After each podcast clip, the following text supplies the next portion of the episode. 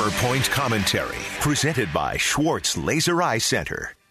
I've said a lot of funny things, or at least I thought they were funny, about daylight savings time, which most of the nation observes again this weekend. I used to wonder if the nation needed it anymore, and then a colleague of mine who grew up in Illinois pointed out that kids like him, after being cooped up all winter, craved the extra evening hours of daylight.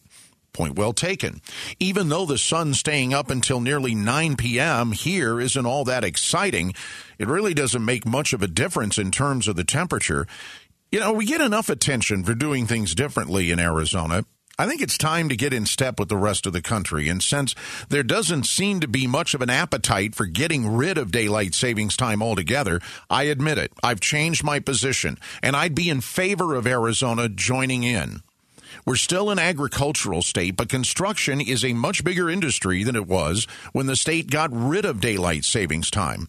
Having sunrise at 6:15 instead of 5:15 in July would mean a lot to construction workers who start their day early to avoid the heat. And how about the business community which has to change its routine based on the time the markets open each morning? I want uniformity regarding time zones, and I'll bet I'm not alone.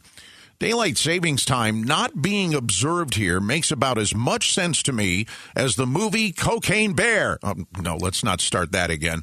It's not changing nationwide. So, how about we consider finding one thing about our state, just one, that won't make the rest of the nation roll their eyes?